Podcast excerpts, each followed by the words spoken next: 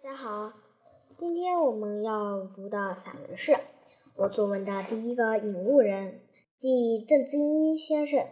名师导读，在这篇文章中，作者为我们介绍了一位对自己影响深远的老师。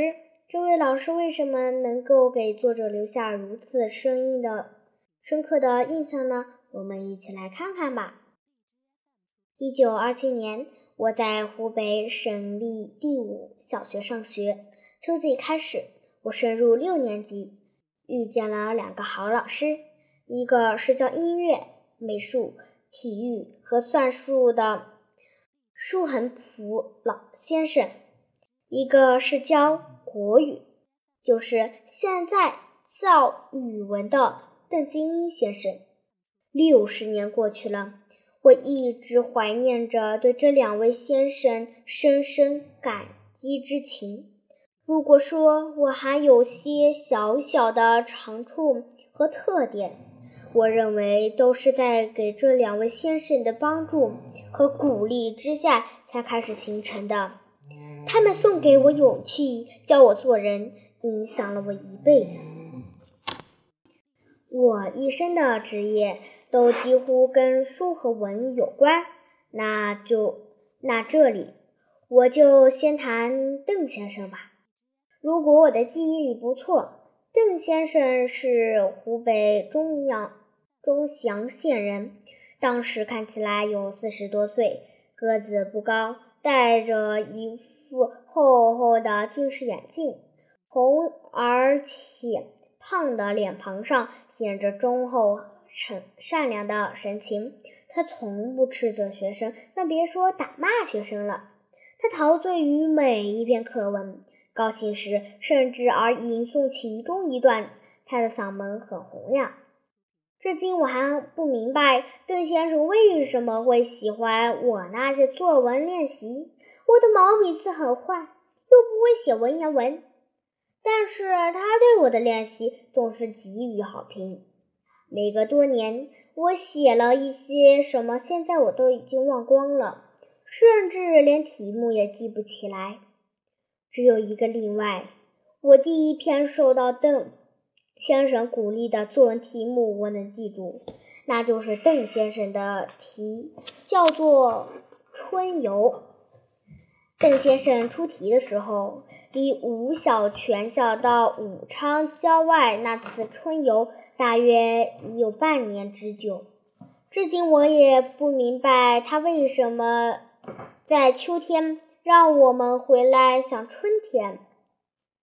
那次春游气派很大，全校师将近四百人列成一个长队，打着校旗，整整齐齐走上大街。最神气的是那个有三十多人的笛鼓队，乐器师大。小军鼓和横笛走在大队伍的前面，不断吹奏着“青棉时节雨纷纷”之类的歌曲，鼓舞我们的士气。大街两旁不少人看热闹，使我们感受到了自豪。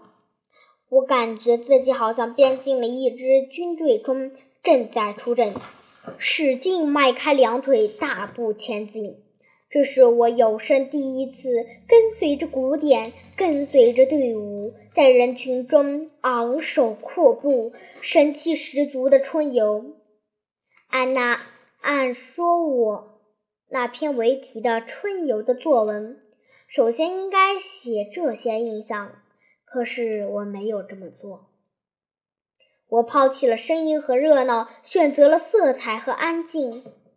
着力描写城外的那个蓝色的湖，那些土红土上的柳树，黄色的菜花，那些在透明的水流中的小蝌蚪，云彩和阳光，透露了我心中的温暖。这些感受是我在春天多次独自到武昌城外得来的。这不是在写某一次春游，而是在写春天给春天和春天给我的特有的喜悦。可能我还虚构了某些景色，用来表达自己的心情。当然，我也套用了一些桃红柳绿这样现成的词语。总之，我忘掉了那个大队伍和那支神气的气笛鼓队。我独自一人在邀游。卷子发下来了，邓先生的文字旁密圈密点，最后还写了一个富于情感的好评。可惜时间太久，我忘掉了这个总评的文字。这篇作文被评为全班第一，有还传到校外去了。邓先生没有说，我忽略了全校的那支壮观的队伍。邓先生这种不拘一格、不强求学生应该如何如何写的教学方式，使我以后更加大胆、更加不受拘束的来写我的每一篇作文。以后我就不害怕作文，反而把作文当成一种乐趣。现在我想，邓先生这样做，实际是在鼓励学生发展个性和想象力，提倡一种自由写作的风气。他那副厚厚的近视眼镜后面，实际是有一双远见的眼睛。他有一颗诚实而智慧的心。由于他的启蒙。我在以后成长期的曲曲折折、坎坎坷坷中，总还是摸索着按照自己的特点来走自己的路。离开小学以后，就再也没有机会遇到邓先生了。如果现在他还在，应该是一百岁上下的老人，而我也不年轻了。我想是无法再遇见他了。我的报答只有努力学习的他，也许才能够表达一二。也许我终于学不会，那将是一件多么令人伤心的事件啊！唉，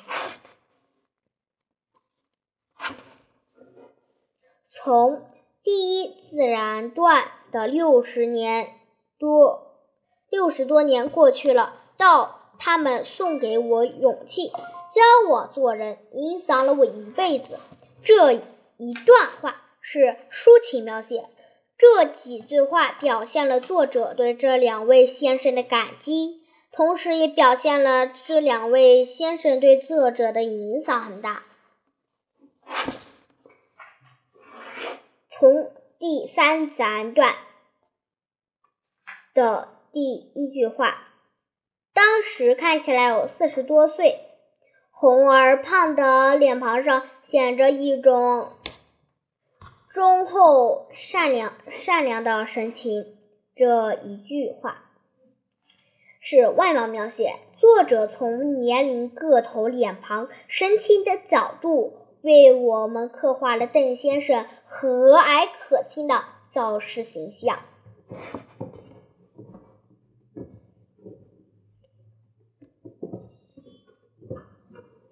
第八自然段，我感觉自己好像编进了一支队伍中，到大步前进。是这个叙述描写，这次春游人数很多，气派也很大，还有笛鼓队为我们加油助威，让作者感到很自豪。第十自然段的。第一句话是叙述描写，作者在写作出游的春游的时候，别出心裁的从春景出发，而抛弃了旅途上的热闹，这是他写作成功的原因。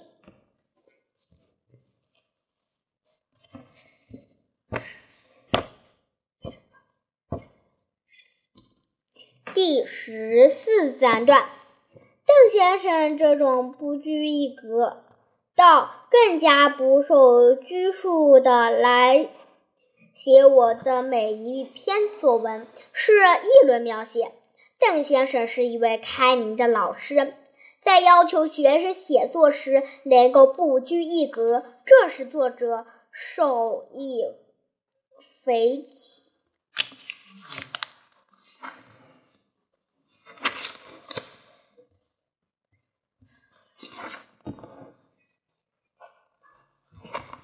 第十八和十九自然段。